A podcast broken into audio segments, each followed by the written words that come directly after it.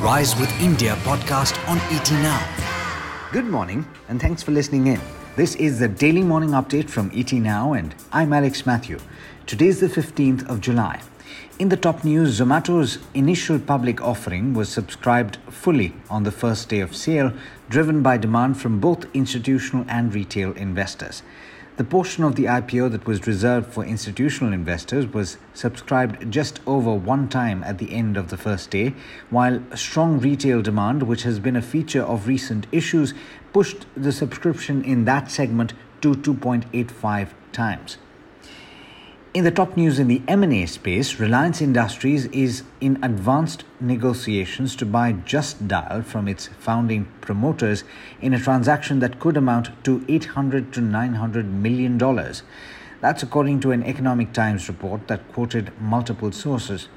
If successful, the transaction will help Reliance Retail leverage the merchant database of the 25 year old information search and listings company as well as its pan India network to further accelerate its own local commerce and payments play. In regulatory news, the Reserve Bank of India has on Wednesday imposed restrictions on MasterCard Asia for not adhering to its norms on storage of payments system data. As per the directions, MasterCard can't add any new customers on its network from the 22nd of July. In a statement released yesterday, the card company said that while it was disappointed with the stance taken by the RBI, it would continue to work with the regulator to provide any additional details required to resolve their concerns. In international news, and this is a big one, the United Arab Emirates has made significant progress in resolving its standoff with OPEC Plus, nearing a compromise that could give the country a more generous output limit next year and allow the whole group to pump more oil in the coming months.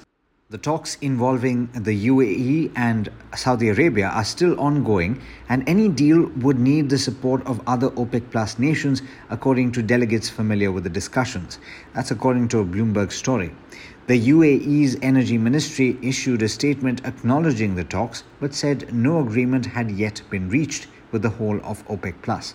As of this morning, Brent crude was trading at just under $74 to the barrel.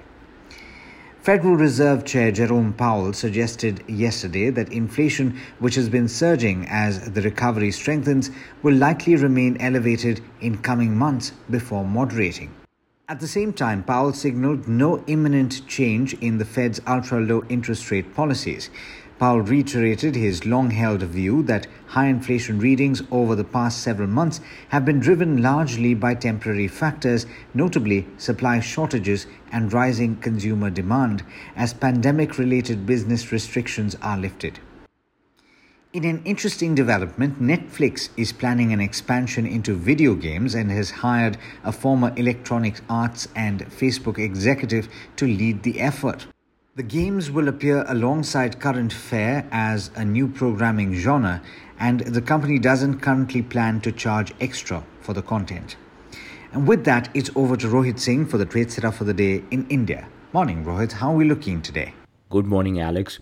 From the lows, we staged a comeback to rise for a third day. Will this shape up into a lasting rebound? Is the question. Nifty's 100 point recovery from the lows takes it closer to the 15,900 level. In the run up to Infosys numbers, Nifty IT clocked its best day since January. On the index, it was the technology pack that lent all the support to the up move. But the real party is on in the broader markets, which are now up for a fourth day. Domestic institutional investors were net buyers to the tune of over 1,300 crore rupees, thus offsetting foreign institutional selling worth roughly the same amount. In the US markets, it was a day of yet another record highs for the S&P 500 as taper fears eased. Fed Chairman Powell has once again reassured support to the economy till the recovery is complete. The job market is still way off from the desired progress, he said. Brent futures fell below $75 on reports of talks between OPEC and UAE over production compromise. Let's tell you about some of the active stocks this morning.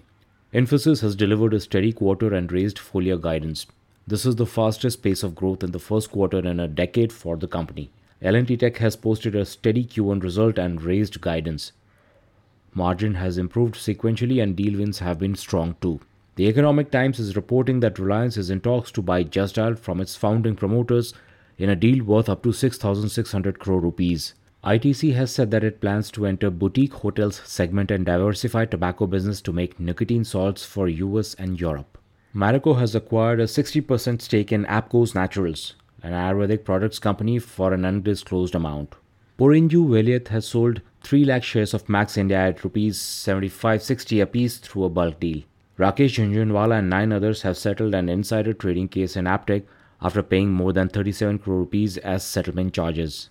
Bandhan Bank has rejigged its core leadership team for sharper focus on retail lending and reduced dependence on microfinance portfolio. To recap, we're managing to hold above the 15,800 level, which is an encouraging sign. If this sustains, we could build the base for a dash at new highs. If it doesn't, expect this consolidation to continue for some more time. Wish you all a profitable day ahead. That's all from my end. It's back to you, Alex. Thanks, Rohit. And as always, thank you all for listening in. This is Alex Matthews signing off.